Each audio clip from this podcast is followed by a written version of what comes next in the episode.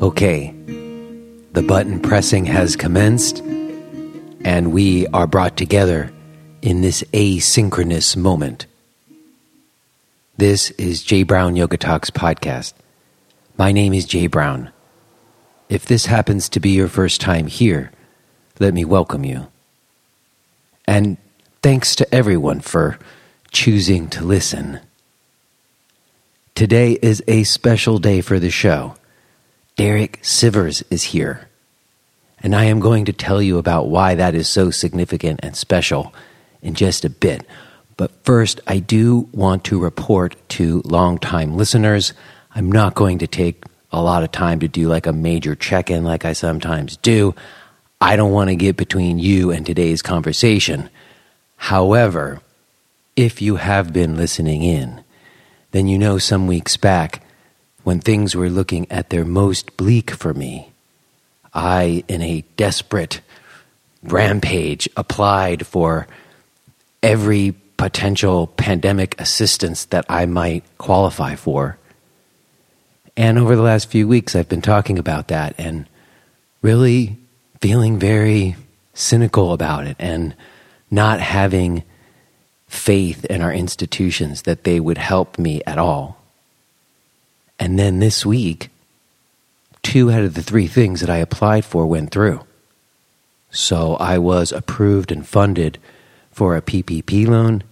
And then I also got processed for the unemployment assistance for gig workers that they legislated. And it's been huge. I mean, that loan, it made up for the losses over the last several months. And then now the unemployment assistance is some money coming in through the end of the year. And of course, now that I've gotten that assistance, I feel guilty about it. Like, there's lots of other people who probably need help more than me who aren't getting help. And that's a longer conversation. Maybe I'll speak to that some on the other side today. But I just felt like I needed to mention that this happened because I have been, you know, talking shit about our institutions, and then they actually did come through for me this week. I will say, if you tried to get a P P P loan and it didn't go through, it's a very good idea to apply again at another bank. From what I understand, it really often depends on who's handling your loan application. And I think the reason why mine went through is I have like an over twelve-year business relationship with my bank that started with me getting an S B A loan back in two thousand seven. So that long history of relationship between me and my bank and the S B A, I think, is why mine may have gone through where others are not. And in terms of the unemployment assistance, I just think it has to do with your state that you're living in and how well they're managing to implement this new program that really doesn't fit in with the existing bureaucracy based on wage earners, you know. But props to Pennsylvania. Thank you, Governor Wolf. He managed to make it happen for me. So, for whatever it's worth, felt like I had to mention it. Can't just bash my government and then not give them credit when they do something right. Not that I think our government's doing everything right right now, but at least in this moment, something that the government has done has helped me, and I am grateful for it. And you know, it was right about the same exact time when I was in the depths of despair and, you know, frantically trying to fill out these applications that today's conversation happened. You see, Derek Sivers is a person who I would have never imagined that I would get a chance to speak to, much less get to record a conversation for this show with. Like, if someone asked me that question where they say, if you could have any three people dead or alive over for dinner, who would it be? Like, I might have said Derek Sivers is one of those people that he's someone who really I've taken inspiration from and has had an impact on me. And I would have never thought that I would ever get a chance to talk to that guy. And it still blows my mind that this happened, honestly. I, I, I talk with Derek right at the beginning some about exactly how this came about, so I won't spoil that. But just to say that I was really feeling down, and then all of a sudden, I've got an email from Derek Sivers scheduling time to record with me. And it really felt like the universe was trying to hook me up. Like it was a friend and it was saying, hey man, I'm, I'm sorry things are so fucked up right now, but I know that it would mean a lot to you to talk to Derek Sivers. So here you go. And the conversation had such a wonderful effect on me. Like the same things that reading about him and getting his emails and stuff does for me, like the kinds of synapses that fire when I, I think about that, that I've taken, that have been useful to me, were really brought to a wonderful fruition in this conversation. And it had this lovely effect of shifting my viewpoint, which Derek talks about today, you'll hear. And I'm just overjoyed that it's been documented and that I'm getting to share it with you today. Very quickly before we get to it, let me just drop some of my stuff here. If you are interested in finding other ways to connect with me, there are lots of ways that you can do that. The tour dates are all on hold now, but there is a twelve-hour online workshop that you can take. There's also some on-demand practice videos. And then, of course, if you want to get into some real time with me, there's weekly live classes and my teacher's call. Or even if you just want to spout off about some stuff and shoot me an email, all of it can be found at j brown yoga dot com. All right, that's good. Let me not be long-winded and get us to the matter at hand. I will touch base with you on the other side. But for now, I, I recommend that maybe for this one, you, you sit down or you not be multitasking. This is one that I think deserves our full attention. Please enjoy this conversation I had with Derek Sivers.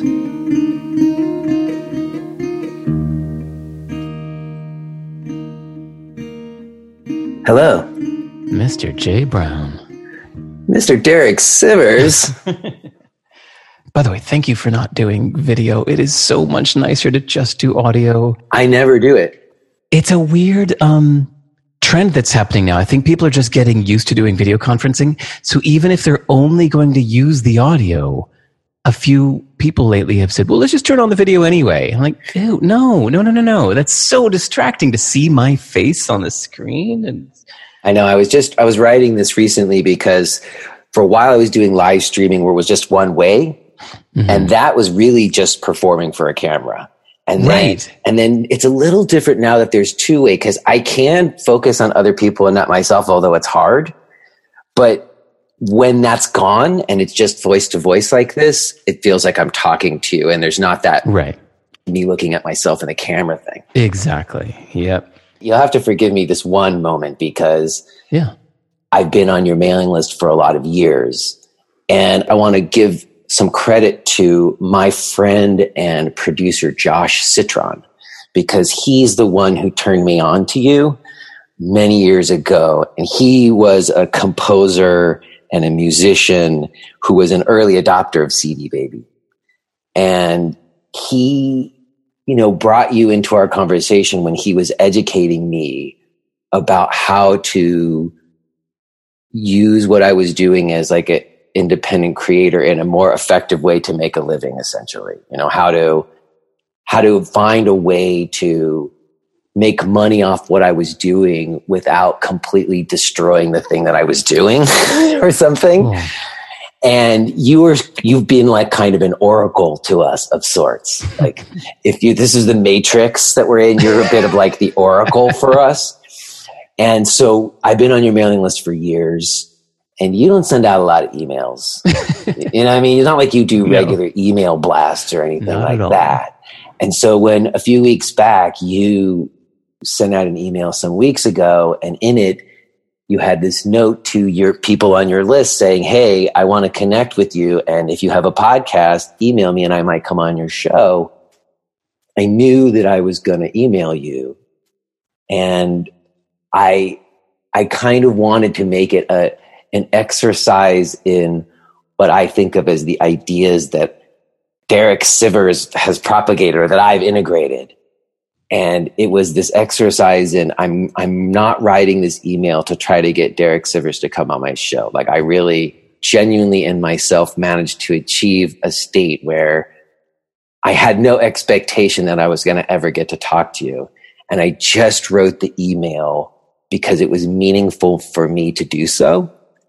And I thought, that's the spirit of Derek Sivers. I'm going to read it. And I, and I shot it off. And then you actually got back to me. And then even that exchange, that email I sent you, even though I, I, it was basically in my mind the equivalent of a Hail Mary pass. Hmm. And this moment feels like the touchdown. Aww, you know what I mean? Like, I'm actually speaking with you. And frankly, just to add, this moment's coming after a string of kind of shitty days. So it's just uh, even yeah. more special. So thank you for being so accessible and for giving me some of your time. I really appreciate it. Oh, thanks, Jay. That's like the sweetest intro ever.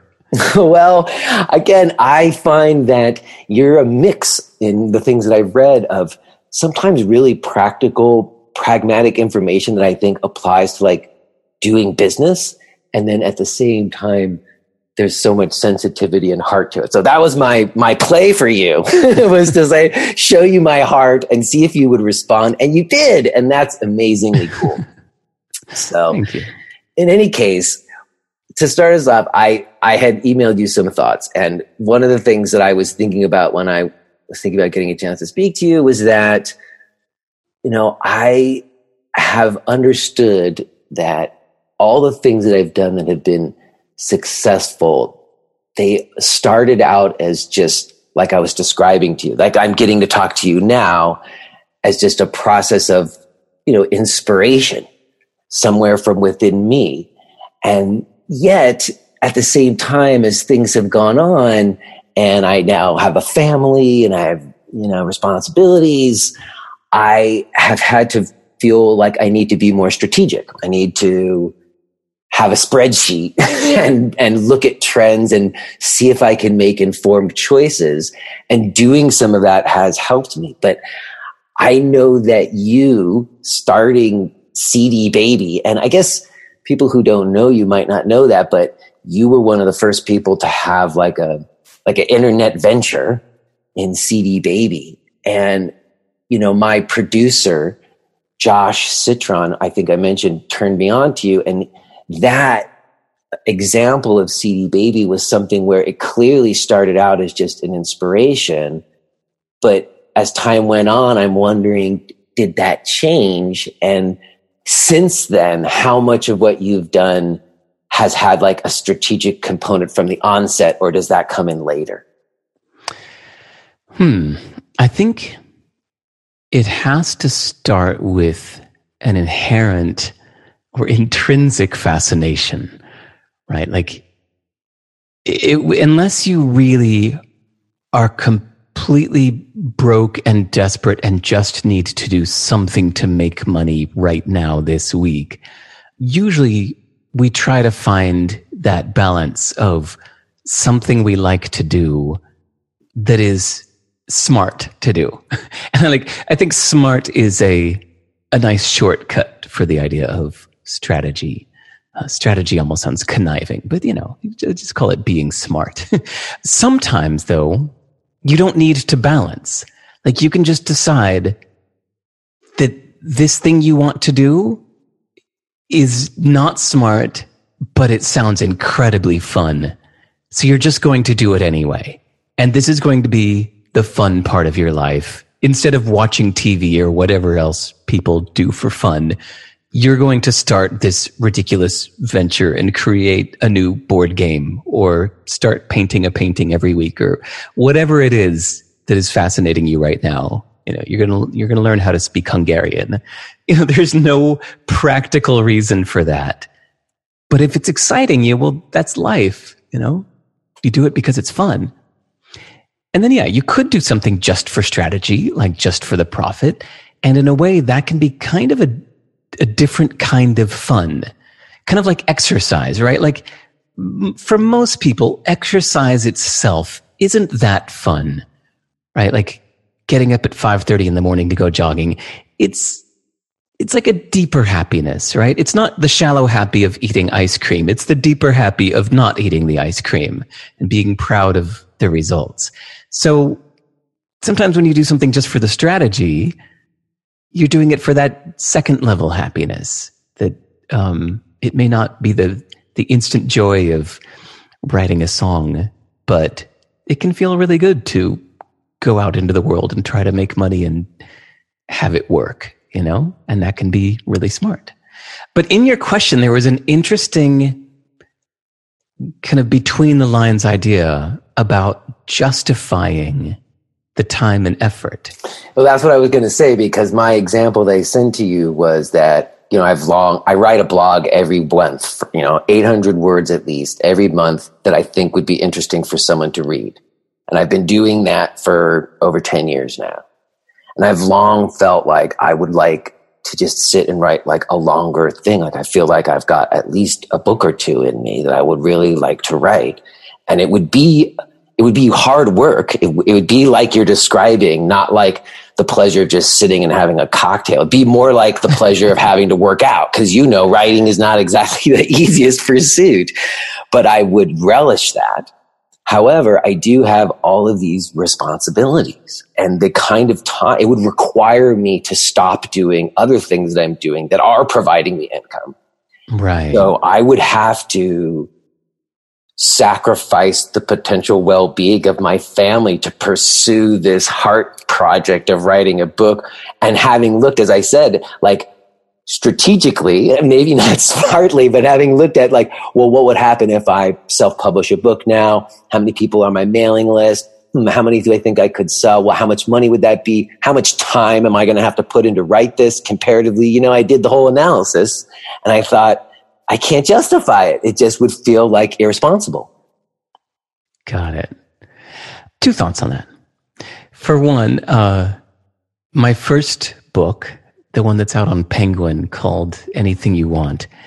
It took basically ten days to write or to put it together and probably a total of maybe, I don't know, twelve hours, fifteen hours, because it was just a collection of articles that I'd already written on my site.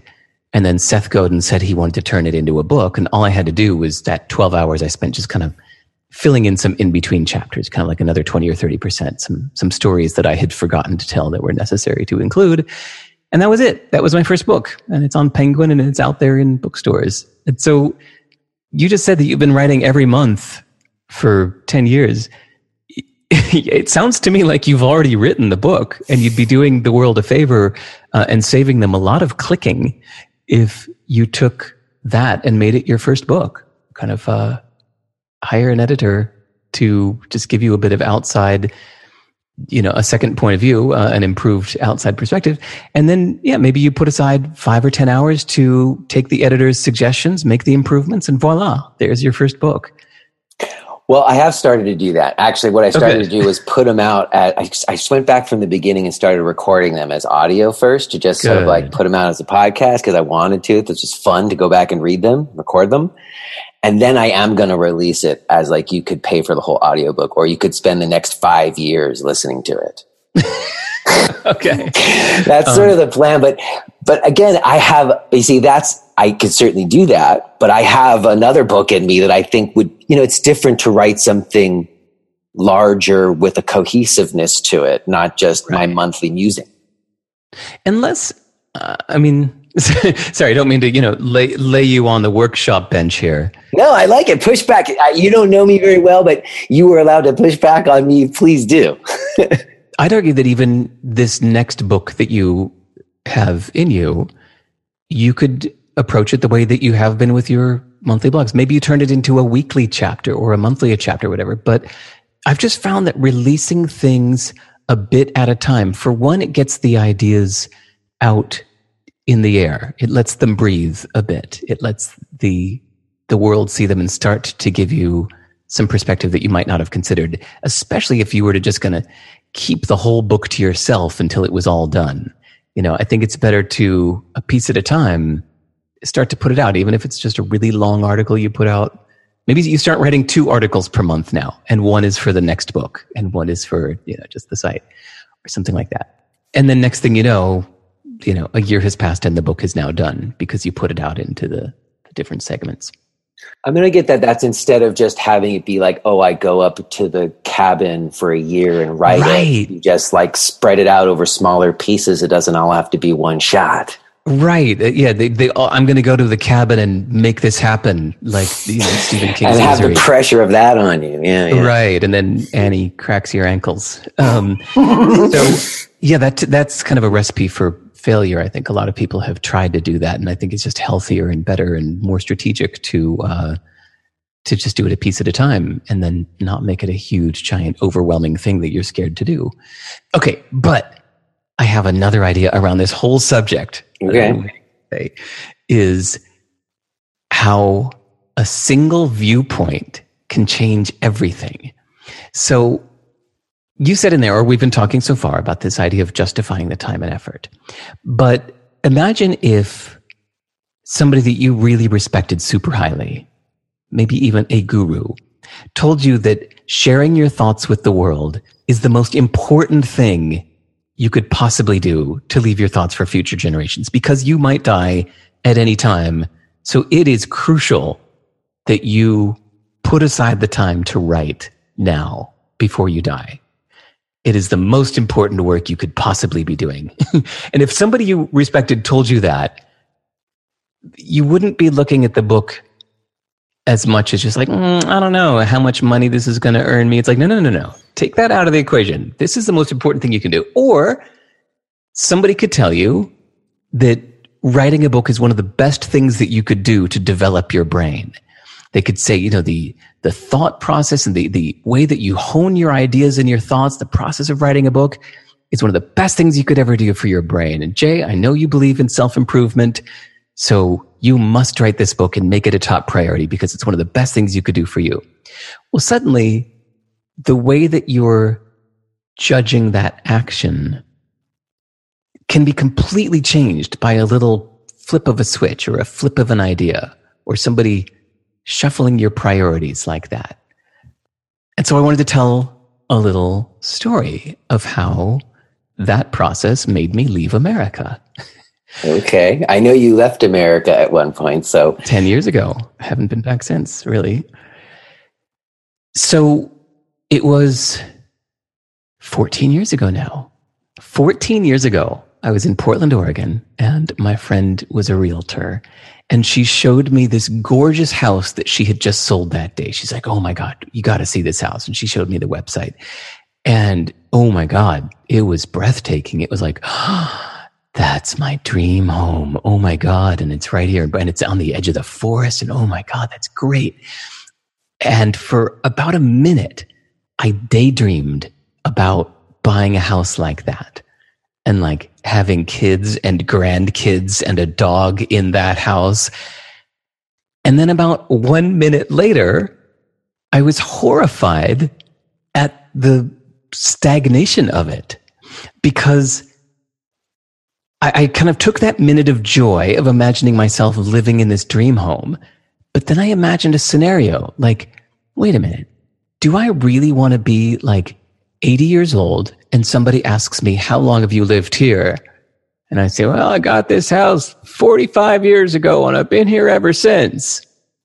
Do I really want to say that? Or when I'm eighty, do I want to be saying like, hey, honey, what year were we living in Beijing? Was that twenty nineteen? No, that was twenty twenty-one. Oh, yeah. Then when did we move to Argentina? twenty twenty-three. Oh, yeah, now I remember. It's like, for some reason, that little scenario with the voices and everything that I just said, like thinking of moving to a house in Portland, Oregon, which to me is about the, for me personally, is like the least interesting place on earth I could live, because that, I, I'm like a sixth generation Oregonian. Nothing against Portland, but it's like, you know, for me, that's the least ambitious place I could ever be, versus living in the whole world. And just that one single minute of comparing those two scenarios in my head just instantly made me go, I got to leave America. I got to get out of here. It's time. And I did. And literally like a few days later, I booked a one-way flight to London and left, and did come back for a few months. And then about a year later, I left for good and haven't been back. Um, and it was really because of that one minute of reframing a decision of where to live. Well, I appreciate that. And I certainly get your point about one small little shift in viewpoint changes the whole direction. And that's a conversation that happens on the show a lot. I have all these different academics and philosophers like translating ancient yogic texts. And those texts get translated almost entirely based on the viewpoint of the translator. Mm. And you can see how a shift in viewpoint um, has drastic shifts on uh, the behaviors and the choices that somebody makes. I'm curious with you that that shift in perspective, like that bit of facility, that moment of pause right there when you were considering those two different visions. And of course, you could have envisioned living in that house in Portland in a different way. That didn't seem horrible. That could have been like a really wonderful growing old and being close to your family kind of vision. Doesn't have mm-hmm. to be a bad vision. But that moment of pause where you were able to make a choice, that I find a really interesting moment. And I'm curious how, how that developed in you. And I should say, you don't know this, but I lived in Manhattan from nineteen ninety until two thousand five mm-hmm. before I moved to Williamsburg, Brooklyn. And before I was like into yoga and had a yoga center, I did have a few years as like a starving musician. Mm-hmm. I played electric bass in this very awesome and weird avant noise jazz semi-improv band called Dim Sum Clip Chop. And we had uh, one album out actually produced by John Zorn. You might know who he is. Mm-hmm. He, but he basically just gave us like some money to have studio time because nobody had Pro Tools back then or anything. You had to actually go to a studio. And so getting into yoga for me was really like a counterculture move. And New York at that time, you could do it. I had an apartment for ten years that was like four hundred fifty dollars a month. So you didn't need to make a lot of money to live there. Yeah. And I had like all these musician friends. And C D Baby was like the thing because it was the way that you could get your music out there right at the beginning of the internet. Yeah. And so I've heard you talk about that in other interviews about how that happened and how you were just a musician doing your thing and you wanted to sell your album. And I guess when you started C D Baby, did you already have this like facility in yourself to take pauses and make choices like you described, or did that come about? And if so, how do you think that came about for you? That kind of facility in yourself, or even sensibility or viewpoint where you're making choices in that way? I didn't start getting this reflective until after I was one foot out the door with C D Baby, meaning from the age of like fourteen until twenty-nine, I was like absolutely head down focused on being a successful musician. And then at twenty-nine, I accidentally started C D Baby. And so for the next ten years, from twenty-nine to thirty-eight, I was absolutely massively blinders on, focused and driven to just make C D Baby a great service for musicians. So it wasn't really until the last year or so of C D Baby, when it was running itself, it didn't need me anymore, that I started lifting my head up and considering different ways of approaching the world. So this kind of pausing, as you say, I think didn't start until then, which is why I never fault people for not doing it now. Like they're, I always assume that whenever I'm talking about this, all this, um, uh, introspective, changing your point of view stuff that there's probably a large percentage of people listening, like, yeah, yeah, yeah, yeah, yeah, Sp- skip, skip forward. I don't have time for this.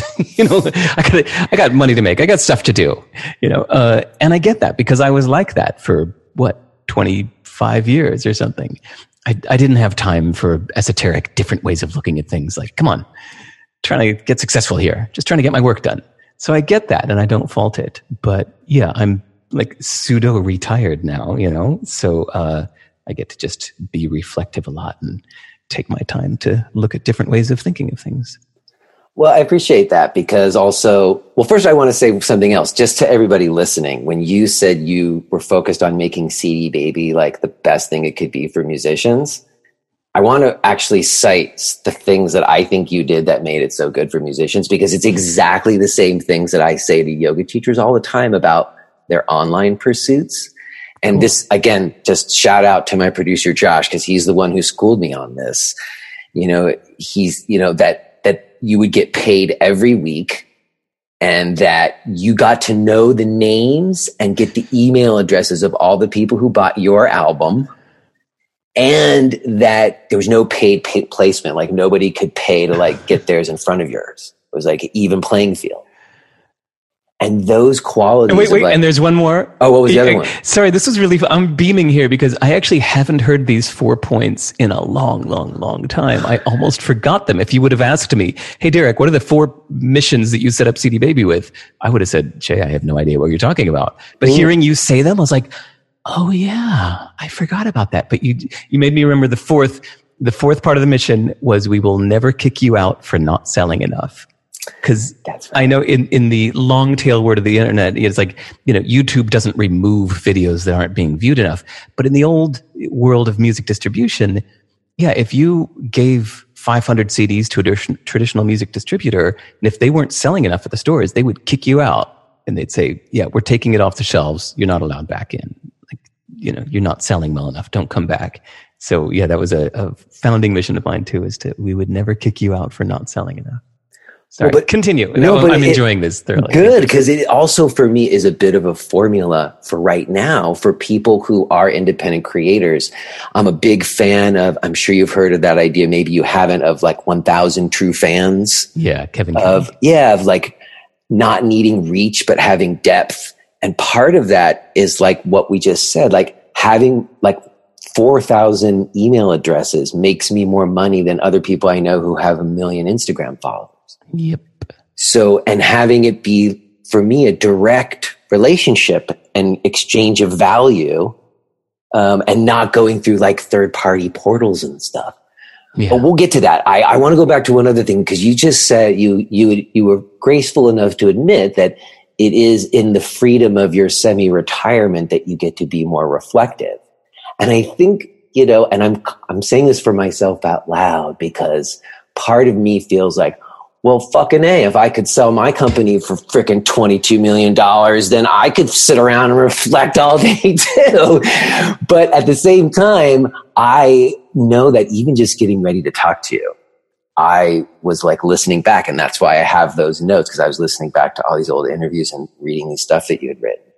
And I was re-inspired. I like deleted shit off of my phone again. Like there are lots of things that I can do, you know, it's, it's not this. It's a little bit of a red herring almost, this idea that because I don't have money, I can't employ these ideas. But at the same time, if I didn't have the stress of these mortgage payments and debt hanging over my head, especially right now, considering everything with the pandemic, it certainly would be a lot easier for me to employ some of these ideas. Right. Yeah. Um, I kind of see it as my job. It's an unpaid job, but it's a bit of my job now to to think of these things in the same way that somebody who decides that they want to be a stand-up comedian, like part of their job now is to look at the world and say, what's what's funny about this? What's weird about this? So I feel like it's a, a bit of my job to look at the way we do things and say, like, how else could this be? Well, I really appreciate that too. And I want to say also that I do feel like you give back with what you do. And I know I said that twenty-two million dollars figure, but I also heard you talk about how you didn't take all that twenty-two million dollars, that you actually made sure almost all of it went to charities. And that's something that I've really thought a lot about too. In fact, I have a number for myself that I said, if I ever make this amount of money in a year, I'm giving the rest away. Like, I don't ever need to make more than this amount of money. Nice. And that is a really liberating thing to do. You know, I've not hit it. I'm not even close there yet. I mean, I'm not actually, it's not that far away because it's a pretty modest target. But having that feels very important. And I, I, I got that some from your story a little bit. Cool. I'm hearing about what you did with C D Baby and why you chose to sell it. Like, it wasn't, you know, like, Josh was a little up, like, C D Baby changed after you left, as I'm sure you know. I know you probably don't pay attention to it, but there was something that you were doing when you were still, like, taking the forty-five minutes to make each page for each album, you know? There was a yeah. an interaction there that, I don't know, I guess part of, like, the scaling of everything is that got lost some. Yeah.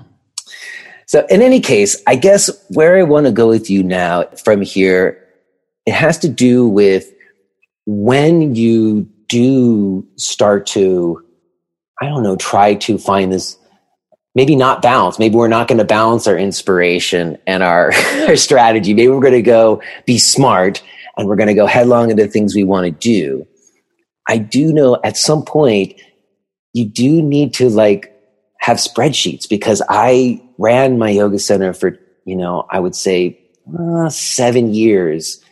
Just on just pure gut and on, if more money's coming in than going out, I'm fine.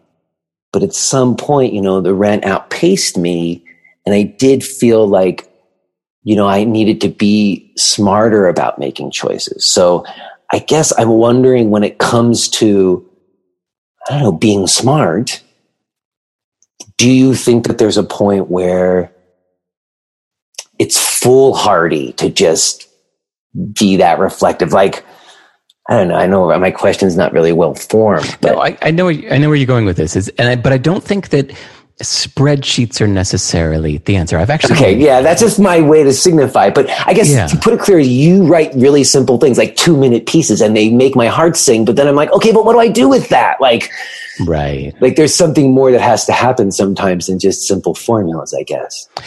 So this idea of, you know, hey, more money is coming in than going out. Um, I think that's kind of like the equivalent of saying, well, I have a roof over my head and I have enough money to eat, so I'm good. Like, there's really something powerful to that. It's a really, really great thing to know that you have a roof over your head and you have enough money to eat. So you know what? Everything else is a luxury. So when you're running your own little small business, and you can say, like, yeah, more money is coming in than going out, I'm good. Like, that's a great place to start from. But just like as in life, we should hopefully go beyond just a roof over our head and money for food.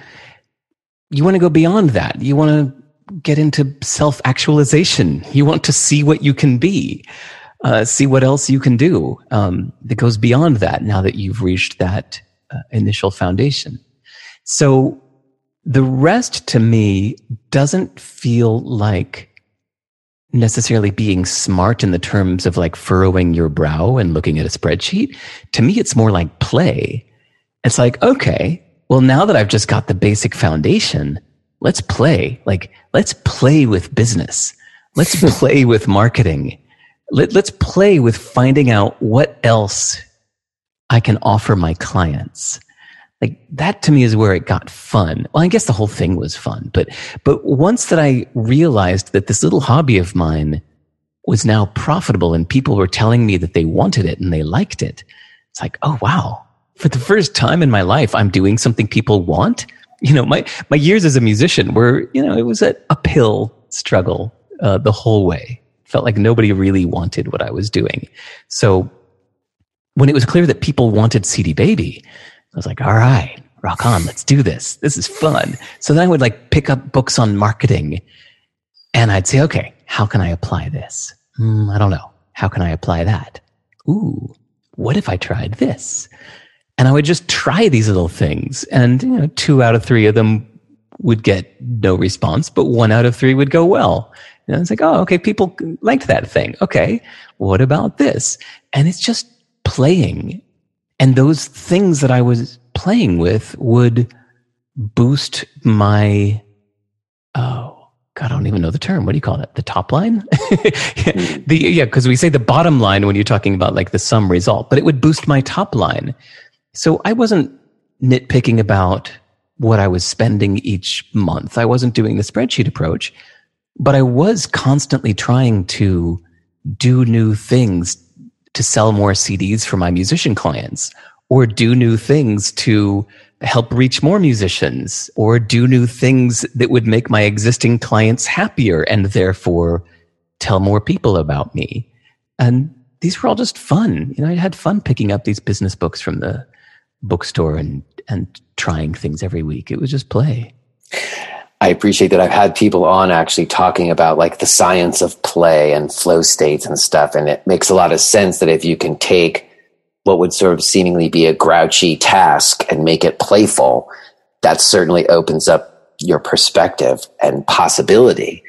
But I would also say that you were also a little bit maybe right time, right place. Cause oh, yeah. as they mentioned, it was this early time in the internet. I remember, you know, frankly, back in my musician days, you know, not a lot, I don't know, a lot of people know this, but like I was doing um, uh, cannabis deliveries, but it was at a time when I was using a beeper and payphones because there was no, there was no cell phones or internet yet, right? Nice. So you came in right at the beginning of the internet where nobody, and I loved hearing you talk about getting a merchant account. In two thousand seven, I had to get a merchant account. Wow. And I didn't have to go through the same number of hoops you did, but I did have to jump through a lot more hoops than you do now. There was no Square and PayPal and all that stuff. Yeah. But it seemed like at that early time in the internet, I remember being on B B S systems, you know, and like doing yeah. phone freaking. And it was such a like formative time uh, for the internet. And I have also had Douglas Rushkoff on, who's like one of my other oracles. Cool. Uh, particularly his books on the internet were really, you know, important for me also.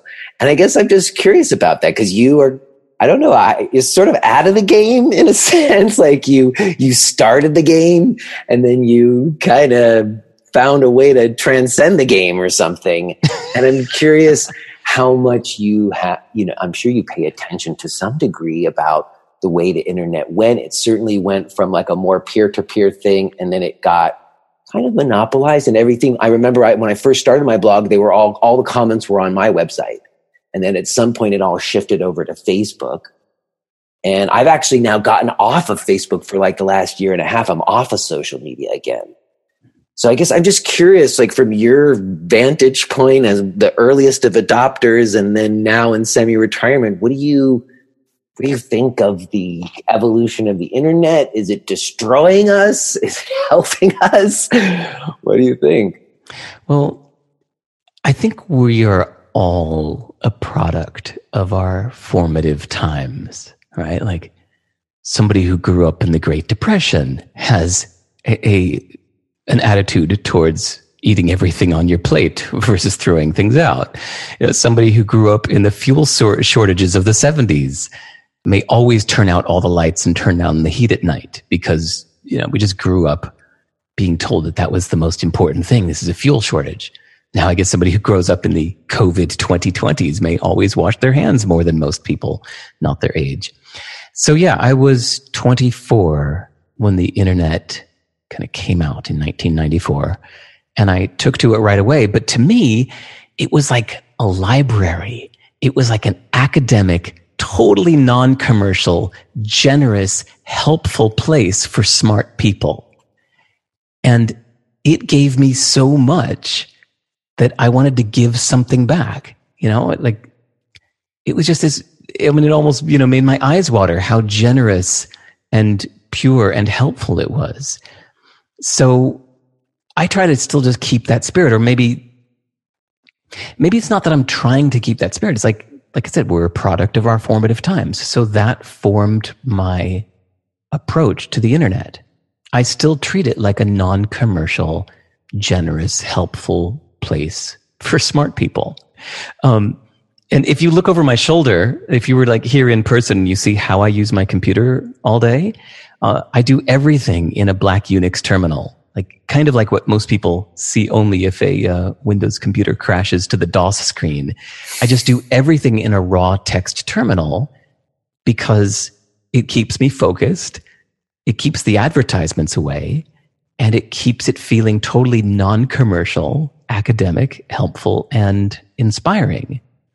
So yeah, I'm I'm a product of that time. But so on to your question, you know, is the internet serving us or zapping away our humanity? I think that people who avoid toxic foods and toxic T V and toxic friends will not let the internet zap their humanity. But people who succumb to negativity and thoughtless rumors will. It's just kind of, it's more just up to the person. It's not the internet that is bad or good. It's up to people. You know, too. You could say the same thing for sugar or alcohol or games, right? I guess games would be the most obvious one. Like you could find uh, nice things to say about games, or you could find horrible, condemning, uh, addiction, accusing things to say about games. But I think clearly the internet is a net positive. It's done so, so, so much good for the world, especially when you get out of, you know, first world urban centers, and you see like you know, people in Vietnam that are able to make a good living online, whereas before they just would have been in this village cut off. And, you know, it's amazing in whole what the internet has done for the world. But to paraphrase your buddy Rushkoff, um, you have to take control or be controlled. Program or be programmed, that's yeah, correct. I was going to say program or be programmed, but that makes it sound like I'm saying everybody has to learn to code. Yeah, no, That's no, not no. it. I think that... It's about being literate, about being digitally literate or something, maybe. Yeah, or let's just zoom out, and it's. I think it's about control, that you have to take control of this or be controlled by it. So... to me, for example, one way to take control is whenever I'm first sitting down at a computer, uh, I mean, sorry, like first installing a computer, the very first thing I do, I instantly switch to the Firefox browser because it's the only one that's non-commercial. It's owned by a nonprofit. And I immediately open up Firefox and install uh, an add-on called uBlock Origin, which just blocks every single advertisement ever. So I was actually, I've been doing this for so many years. I honestly didn't know until just like a year ago that YouTube had ads. I never knew that. And a friend of mine like emailed me. He's like, dude, how do you get rid of ads in YouTube? And I said, oh wow, did YouTube start doing ads? And he goes, what? And I said, what? It's like, it took a few minutes of talking past each other before I realized that on his computer, YouTube had ads. I I never knew that. And I said, oh, dude, what do you... No. Here, look, install Firefox. Don't do Chrome, because Chrome's owned by Google, and they want your click money. I said, do Firefox. It's owned by a nonprofit whose mission is to keep the internet fair and free. And now install uBlock Origin. And voila, no more ads of any sort. No more YouTube ads, no more anything ads. And then... my next favorite thing to do is I go into settings, and I think it's under history or privacy. There's a settings that where you tell it to delete all cookies every time you close the browser, and then make it a habit of every time you're not using your browser, close it, shut it down. And so what that does is it always deletes all of the cookies. So yes, that means you're going to have to log in to your accounts all over again, but I think that's a good thing, that if you want to do less of something, you make it more difficult. So you don't tell your browser to save your passwords. Change your passwords to something really long and complicated. So it's a bit of a pain in the ass to go log into your social media accounts. Now you've deleted all cookies. You're not logged in by default. Every single time you open the browser, you're logged out. And hey, what do you know? I'm just using my social media less. And then, of course, there's kind of next step things. You get your own site. You stop using the cloud. But the point is, You you get from the internet what you want. You don't let anybody push anything at you. You take control. Don't be controlled by it. Amen. I've been really, really working towards that, but it, it is some work because the, there's such an entrenchment of power now. You really have to go against a green. And well, I don't know. And, I mean, yeah, I mean, it's I, worth it. I think it's worth it because to the degree that I have done what you're saying is to the degree that what I am doing is more sustainable, frankly. Right. But I don't know about the going against the grain. I mean, everything I just described, it's like literally the first twelve seconds on a computer. You know, uBlock Origin, go into cookies, delete all cookies, clear history, go. You know, it's like takes ten seconds and voila, liberated. You know, so... Well, when you were saying it, I was like, there's definitely ones that it would be good to make it harder for me to log in, but there's other ones that would just be a pain in the ass. I need to get in. Like, it's not social media, but like, you know, when I got to pay my bills or whatever, I want to make that harder. I want to make that as easy as possible. So I guess there's, you know, both different times when you would do that. But I like what you're saying in terms of, I, we always call it decentralizing the internet, me and Josh. Like, right. If I'm going to use these web apps, you know, I can't have all my eggs in one basket. Like, I got to be at the center. So if this email, you know, service decides to screw me, which they do every couple of years or whatever, right. I could shift. I could easily find right. something to replace that and not be fucked. Yeah. Yeah. I don't, I actually don't have a Google account. I don't use Google for anything. I don't use Google searches. Don't use Gmail. Don't wow. use Google calendars. Nothing. Sorry. I guess I do use Maps sometimes. Um, but, yeah, but that takes, yeah. it, doesn't that take a bit of a discipline to do that? No, because I've just never, I've yeah. never gotten into using Google. I just, I use DuckDuckGo as my search engine. And yeah. then if you, you do these little bang commands. So even searching maps, I do um, exclamation point M in the search box. And then I type, you know, Wellington, New Zealand or whatever I want to search up on the map. And then they pull up DuckDuckGo maps. Um, I just never, I did, I think like ten years ago, I had a Gmail account for a little while until I just kind of stopped. I was like, wait, no, this is the centralization thing. I don't.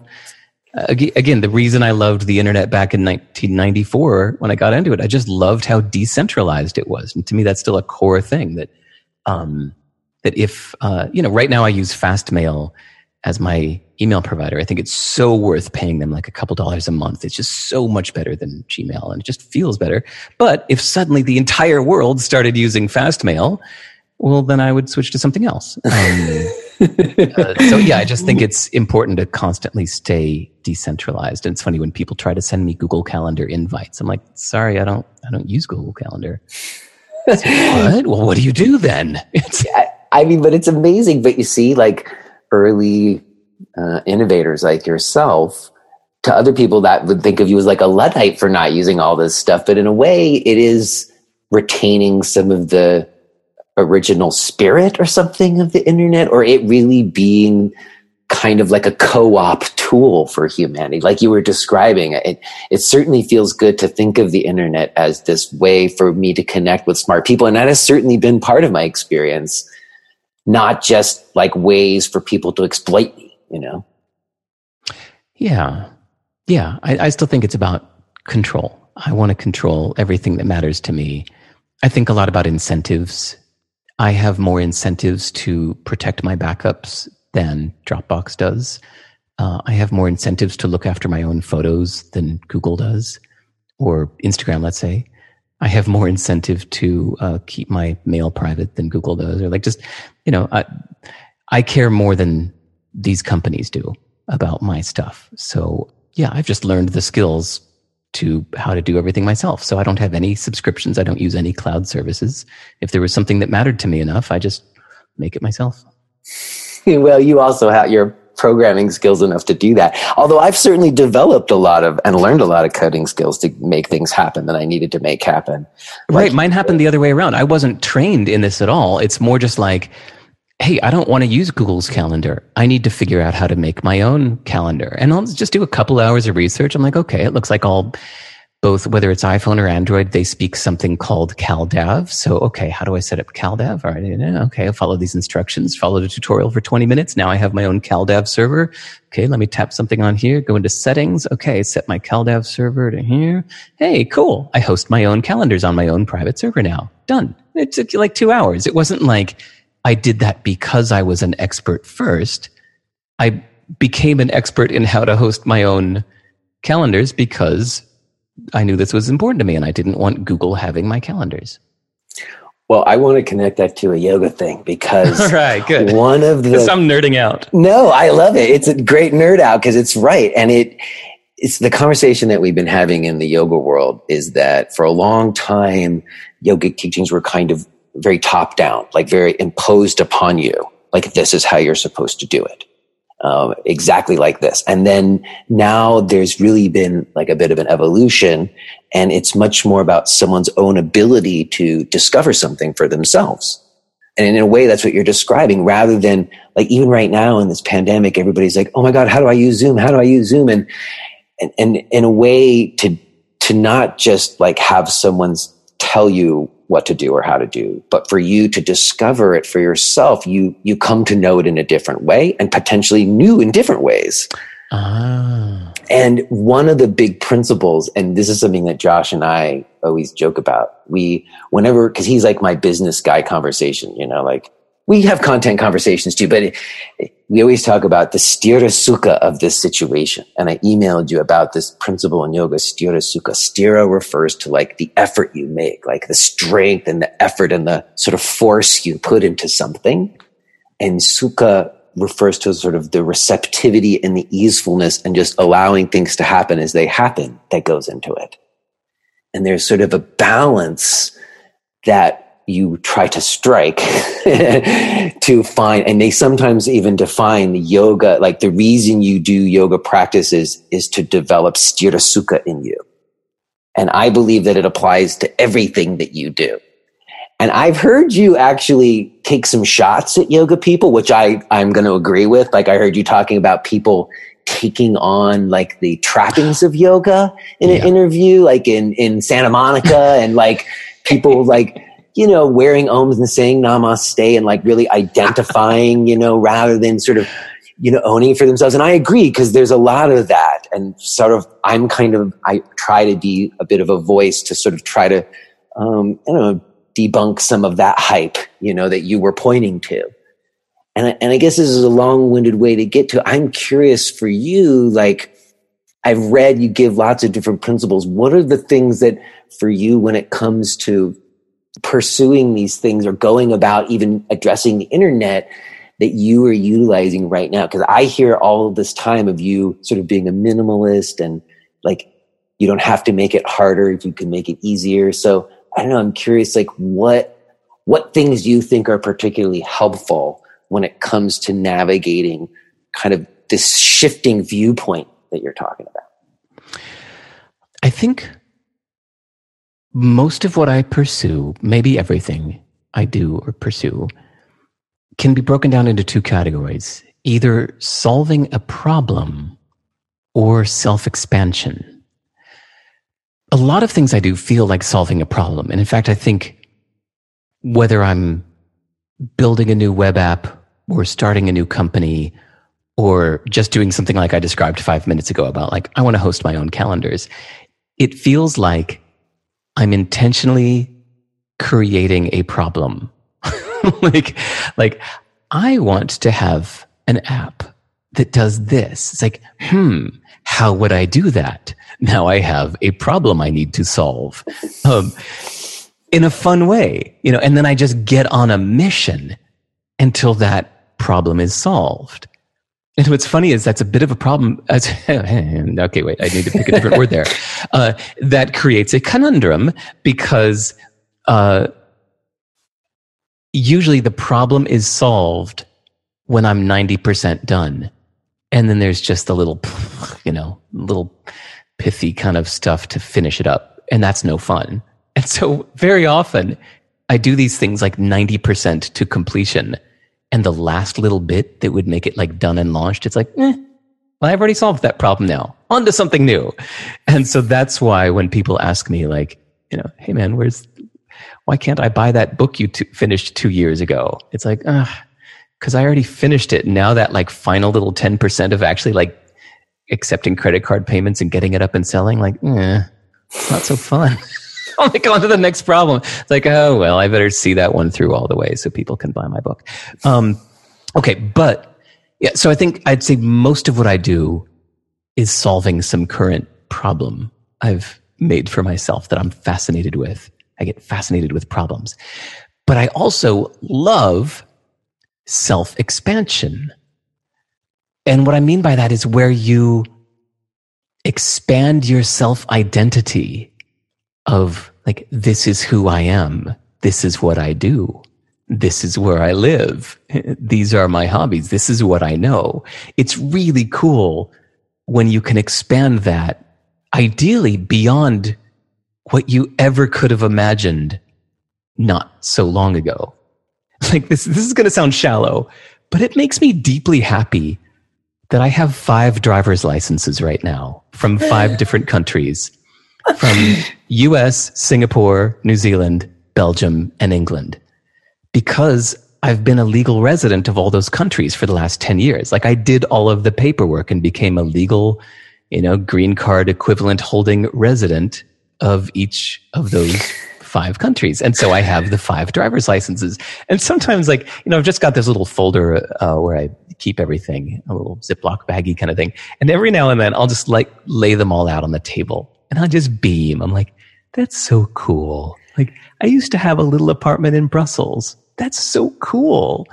Um, now, wait, can uh, I jump in? Because that goes to maybe my strategy question. Now, did you have a thought, like when you said that, the thing that jumped into my mind was, wow, that means he's got a lot. He could go live wherever he wants. Like, oh, did yeah. you think about it as like a plan for the, like you having the flexibility to go live where you want? Or was it just cool that you get to have all these driver's licenses? Jay, I spend so, so, so many hours of my life daydreaming. I'd say it's probably the activity that I do more than almost anything but sleeping, uh, is daydreaming, uh, active daydreaming, like with my fingers on the keyboard. I, I I feel like you I've write every, every you write stuff feature. down, like everything. I, I'm curious about that. Like, why why is it for you? Why do you have to write it down? Like, I spend a lot. I spend time daydreaming too. In fact, that's been something I had to work out with my wife. Like, she comes from a military family, so in her family, if you were just sitting around, you were lazy. And I'm saying, no, me sitting here staring out the window, this is important. I have to do ah. this. So I'm curious for you. I don't always write it all down. What is it about writing it down for you, do you think? Because whenever I'm writing, it usually feels like I'm planning. It actually took me years to realize that what I'm doing could be called daydreaming. At the time, it feels like I'm planning. Like I'll decide, I want to live in Europe. I want to be a citizen of a European country. Which country in Europe will make me a citizen? First, how can I get to be a resident? Okay, I hear the different options. Da, da, da, da. Okay, it looks like Belgium has a good plan. Okay, how can I become a legal resident of Belgium? Okay, and after I do that, how many years until I can get citizenship? Okay, and then I'll have an E U passport, right? What are the conditions I need to do for that? Because what I really want is to have an E U passport so I can have the legal right to live in Europe for the rest of my life as long as I want, and so will my kids and grandkids. How can I do that? And so, you know, it, did you hear? I just created a problem for myself. Now I've got to solve this problem. Uh, and then I get fascinated and it's really fun, but there's a lot of daydreaming in there. So it's daydreaming with my fingers on the typewriter, meaning like, okay, well then where would I live? Let me do some research on where in Belgium would I want to live? Okay, now I got to do this. How can I find an immigration lawyer? I got to do this. And it's like, I'm planning all this out. So let's pick a less specific one. Like, let's say that I have a bit of a daydream to build my own small home someday. Well, I don't want to just stare out the window and just think of that. I'm going to, I'm going to open up a new text document. I'm going to say, okay, building my own home someday. Where would I want to do it? And I'm just like, start planning everything out. Okay, what would I need to do to this? What I want to do to all myself? Okay, how much do I get? Where would I find somebody to collaborate on the architecture of this thing? What do I need to know before doing this? And I just start, it's it's like active daydreaming, it, it, but it feels more like planning, but you know, you could just call it daydreaming. So, does that help explain? It does. I, I think I've intuitively always done that as well. Like if I can envision a thing, then I can potentially have that be something that materializes. If I can't envision it, then there's no possibility for it. Right. Um, yeah. And every now and then these, there's actually a, a post you'll find on my site somewhere. If you search for the phrase possible futures, I ended up realizing that all these things were, whether it was like, I'm going to build my own small home or how can I learn to fly a small plane or whatever it may be, in the moment when I was thinking about them, they felt like a plan. It's like, I'm going to do this thing. Yes, I am absolutely going to build my own small home. And then, you know, a week or two passes and now I've decided I want to learn to speak Esperanto, or, you know, some new thing comes up and the old one just gets archived, let's say. But that's why I'm so glad that I wrote it all down, because every now and then I come back to these things. And that's why I decided to just put all of these things into a folder called Possible Futures, that now I don't feel bad for not following through on my plan to build my own small home, because for one, I learned to just call it daydreaming. And for two, I learned to categorize it as a possible future. And there are some ideas from my past that I've got, gone back to over and over again. And each time I go back to it, there it is in that text file, all my notes from two years ago when I was daydreaming about that last time. Well, now I've got some more thoughts on this since I just, you know, took this instructional course about this. So now I'm going to add some more updated thoughts to it. And maybe I still won't do it quite yet. But there have been a few times when I finish a project, I've got some free time, and I look at my folder of possible futures. And then I go, oh, ooh, I'm ready to do this one now. And then I do it. Oh, I love that. I love the, see, when I hear you describing that and, and, and through the course of this conversation, it feels like you bring, you bring me in the way that you describe things and in your suggestions to what in the yoga world we might call a very embodied place, where I'm feeling very present, and like, it's that feeling of immediacy where you're like, huh, what would I do? Like it's a, a wonder and an awe and in a curiosity state that I think is why I do breathing and moving exercises and why I teach breathing and moving exercises. I think of them as like tools and vehicles to cultivate that kind of headspace that you're describing. Mm-hmm. And that's why I'm so, I, I'm coming back to like, how the hell did you come to this? It couldn't just be because you had some semi-retirement. Have you ever done any kind of like practices, like breathing and moving or meditation kind of practices? Uh, uh, I'm going to answer that in a roundabout way. Okay, fair enough. In in in in in the spirit of what I know of you, please do. Here are some things I'm curious about. Um, I'm curious about the colloquial Indonesian language. John McWhorter is this great linguist who just said that if he would pick one language to be the world's like second language that everybody speaks, he thinks colloquial Indonesian would be it. And so now I'm fascinated to find out why. I want to know more about camping and self-sufficiency, being able to just walk off into a forest with a backpack and nothing else for five days. I'm curious to blindfold myself for a year. I think that would be really interesting to not see for a year. I'd really like to learn how to get my private pilot's license to learn how to fly a small airplane. I want to program this little tiny computer called the Arduino. Uh, like I said, I want to learn how to build my own small home, which means I'd also like to learn some like basic plumbing and electrical skills, which is funny when people talk about uh, prepping for emergency. A lot of people immediately go straight to the place of like, I'm going to get some guns and a bunker. I think, no, man, you know, if you be community minded and think, what can you do to offer your community? Like, no man is an island, that approach. Like, how can I be a valuable contributor to my community? Because there's your real safety in terms of uh, like in times of emergency, is you you're a valuable part to your community, and uh, people look after each other. I'd really like to learn the programming languages of C, Elixir, Racket, and Rust. Those are the four programming languages that interest me the most right now, that I really, really, really want to learn. In fact, I've even bought books on them and manuals, and I just haven't put aside the time to do it yet. Uh, dancing lessons. I think that would be fun, because I am just so not a dancer and have actually been actively anti-dancing my whole life. So I think it would be very self-expanding of me. Same with, same as how like I took up weightlifting for the first time at the age of forty-two after actively mocking it my whole life. I was like, me too, me too. forty-five, I started doing it. I was mocking it forever. And now I do go. The squats too. Me yes, too. And I'm like, and I like it. And like, feels good. Could, yes. And to me, that's it. By the way, that was just like, you know, I named laying my uh, five driver's licenses out on the table. But to me, just the fact that I go into my garage to squat and deadlift every day or every other day, like that's like a, it gives me a big sense of expansion. I want to read all of the six, uh, all six hundred of the Very Short Introductions series of books. That to me would be one of the most wonderful things you could ever do for your brain. Uh, if you go to very short introductions dot com, they make these little like seventy-five page long books that are a great condensed introduction to a subject for somebody that knows nothing about the subject. And they have like six hundred of them now. And how cool would that be to read them all? I also would love to get emergency medical training. That would feel so cool to like know how to respond uh, in a, like, you know, somebody's bleeding or broken something, how to do like emergency medical help. And somewhere in that big list is meditation and yoga. I am actually interested in it, but just like all of those things, um, they are all things that I'm interested in, and I have tried them for no more than an hour, you, some, somewhere between zero hours and two hours, let's say. But I would really well, like I, to do them all someday. I, I actually don't think you need to do it. You don't need to learn yoga practice. You already got it.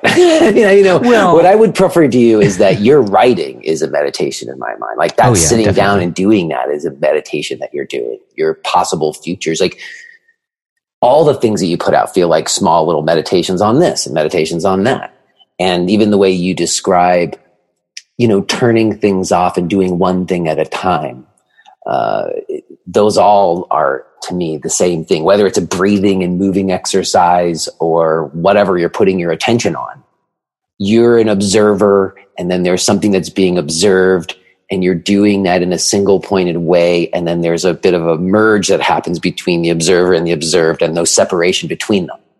Mm-hmm. And that to me, I, you do, you do that. You talk about that, you know, um, in what you do. So I already think You're uh, you're already a yogi, even if you don't know it. Well, thank you, but, but I would like the movement aspect of it. I would. I'm in awe of people that can hold certain positions and such, and I would like to learn the movement. Well, I would say to you there, to many of the points that you made today, people use breathing and moving exercises with different purposes, you know, um, and some of them are more like uh, physical oriented, and some of them are more like contemplative oriented. Gotcha. Right. So for me, it's much more like I do squats and go for a run and a hike and do other things for certain physicalities that I want. And I, I consider that part of my overall yoga, but my practice of what I would call asana pranayama is a very specific thing, breathing and postures. And that for me is very much about um, the way my mind works and the way I perceive things, and having a ritual to to keep that going in a good way for myself. So in any case, I think that uh, you already teach a lot of yoga, even if you don't know that you do. Thank you. You're welcome.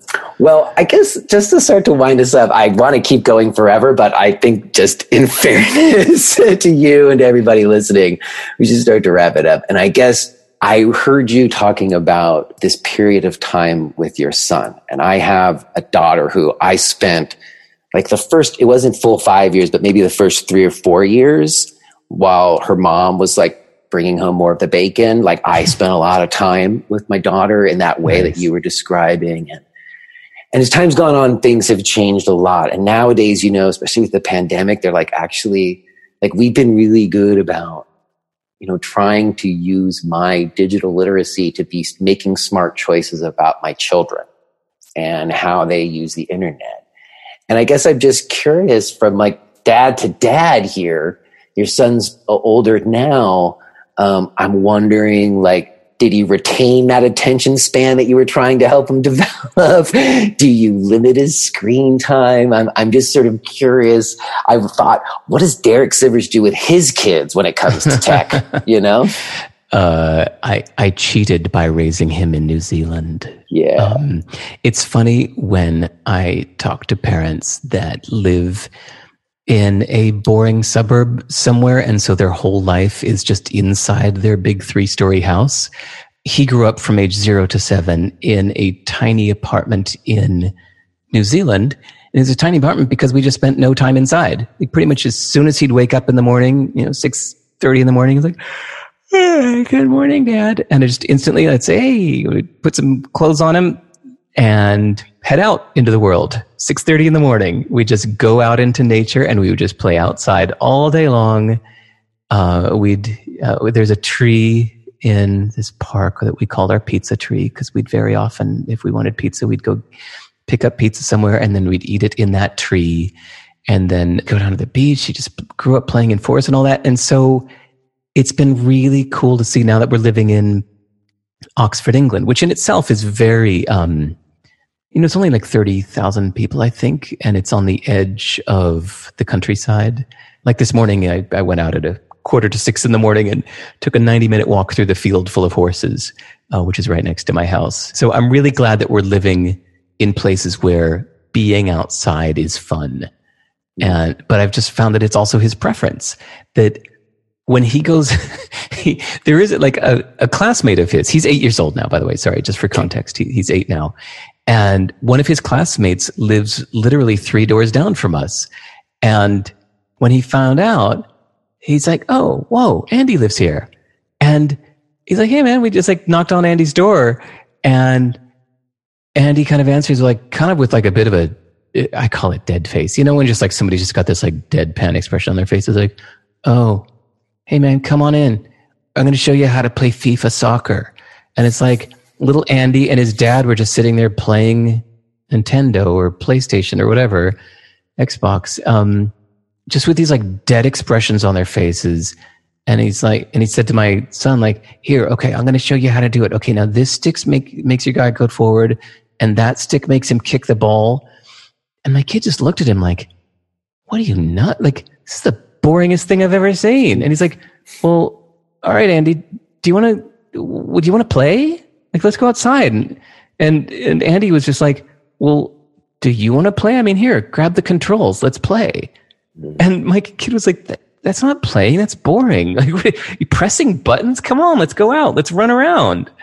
And it was just interesting to see these two different definitions of play, you know, so I can't take credit for that. That's not, I mean, except for the fact partial, that, you had something to do with it. I know what you mean. They're their own people, but.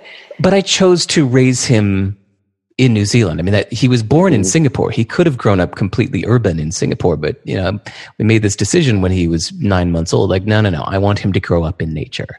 So that was a very deliberate decision to raise him outside for the first seven years of his life. And I definitely found that it shaped what he thinks of as fun. So he doesn't like looking at screens very much. You know, he'll do it for like a little bit, like every now and then. Yeah. He'll watch like a little cartoon for like half an hour or something. And he's like, come on, let's go play. And go play means you, you run out the door and it's, let's grab a stick here. You take this ball. Okay. Now you throw this. Okay. Let's have a sword fight. It's just like, it's all very active and physical. Well, when I hear you tell that story, uh, my takeaway, it, it speaks to our broader situation right now, because I, And it's the same thing I get from Rushkoff with his team human thing now. Like I feel, and it's why I do what I do. I, I it's the thing that I know how to do that is encouraging. I don't know what the right word is. Like I think of you as like a humanist of sorts, that, that there's a certain reverence for life and compassion for humanity. And then the use of the internet becomes a way to express and support that rather than work against it. Yeah. Yeah, I love that. Well, Derek, I'm I don't want to say goodbye, but I'm going to say goodbye. Thank you so much. This is really you really uh you have this thing you you you you read about somebody or you think something about a person, you know, I don't know you at all, just whatever is out there in the world, and you have an idea about who that is. And then there's this like little worry, like when you meet them, like, what if they don't, what if they're not cool? Like, what if, you know, like, what if he doesn't, what if we can't connect to him? And the fact that this conversation has gone the way it has, you are everything I thought Derek Sivers would be. Oh, so. Thanks, Jay. You're very, very sweet. And uh, I, I so appreciate your compliments. I've been smiling. I mean, sorry, I've been silent, but I've been smiling when you say all these sweets and things. So thank you. I really appreciate it. You're very welcome, and I'm sure everybody listening to this is going to get a lot out of it. I just did. Thank you so much, Derek. Take care. Thanks, Jay.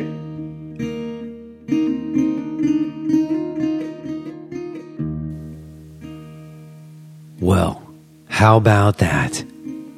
That was freaking cool, wasn't it? I hope some of you enjoyed that even half as much as I did. That was just so cool. I really needed that. I needed that conversation to happen in my life in the moment that it happened. I just love the way that Derek frames things. When I when I go there in my mind where he's pointing, I feel very empowered. I feel like he said, like I'm in control and my life is feeling more fun. Like even with those of you who've heard me talk about my screen addiction, I started thinking, well, maybe it's not just about like how much time I'm on the screens. Maybe instead of being like, you can't be on the screens, you got to stop being on the screens, just focus more on what am I doing when I'm on the screens. And like Derek was saying, I can choose what I want the internet to be to me. I don't have to let someone else dictate it. In the same way that I get to decide what my yoga is and I don't need someone else to dictate it to me, the internet could be the same. And more than anything, this return to the fundamental wholeness of things and the wonder and beauty of life as it is. So just thank you so much, Derek Sivers, for being a cool person and offering ideas that were helpful to me. I am truly grateful. Now, it's interesting because this conversation I had with Derek today, it's a strange, paradoxical counterpoint to all the stuff I've been going through since getting approved for the loan and the unemployment assistance that I mentioned in the intro. Because now that I'm not worrying so much about my immediate financial situation, I've had more room to reflect, like Derek was talking about today. And in reflecting, I started to have a real existential questioning about being a yoga teacher in a way that I don't think I have before. Those of you who've been around for a long time, you know, sometimes I have this spiel that I give, in particular in these outros, or if you've ever come to my class, like in Shavasana, I've got like a a thread of ideas that I'm often putting out there that have to do with relinquishing the efforts that we're making, whether it's the breathing and the moving, or whether it's the just trying to figure out who you are, or pay your rent, or just all the efforting, all the thinking and the worrying, all of it. If we can, for a moment, relinquish that effort, what's there, in my experience, is this profound wonder and complete awe-inspiring experience. And I often take comfort and feel a sense of healing and perspective when I go there myself, and that's why I invite other people to come there with me. But something about feeling very privileged and this moment where I'm like looking around and seeing how much injustice and like things collapsing. Like I went to the supermarket yesterday and I haven't been in two weeks. And, you know, we've been doing this thing where we're trying to stretch it out. So, you know, I had a lot of stuff on the list and my cart was completely full of stuff and my mask broke. Like I have this old mask that we had in our basement for like wood, you know, it's like the, like the woodworking N ninety-five mask, right? Well, we had one and that's the one I've been using. And then like the strap's broken like a couple times and I keep fixing it. And then like I was in this supermarket and it, it broke and like, I don't know, like I had this whole freak out thing happen where it's like I'm not allowed to be in the store without a mask. This mask is falling off and I kind of, I'm kind of propping it up, but it's not tight to my face. So it's not really protecting me. And then I'm thinking, well, are these masks really protecting us at all? And then I still had to check out. And then it was just the whole thing By the time I got to my car, I completely broke down, uncontrollably sobbing. And it, it wasn't just because of the mask and me worrying about getting sick, although that was in there. It was just that the whole situation, like the reality of the situation of like leaving my house and going out there and seeing what the impact of it all has been, it just hit me in a wash. And like, I just, I was floored. I was useless for the rest of the day. I like got home and I broke down again. I just, it was really overwhelming. And after that experience, I just was having this real existential question about being a yoga teacher. Like, I'm talking about this stuff about wonder and awe, and am I just making us feel okay even though everything is totally messed up? Like, am I part of a neoliberal smokescreen that makes us feel good about ourselves and enables us to acquiesce even though our systems are completely unjust? I certainly hope not. But maybe. Now, don't get me wrong, because if I really don't look at it from this kind of macro socioeconomic perspective or something, if I just, again, return to a personal level, if I just look at what's happening in my immediate experience when I practice and I go to that place of wonder and awe I'm talking about, and when I share that with other people, what that experience is, I don't, I don't think so. I don't think it's a smokescreen. I think it helps me have a clearer perspective to better discern.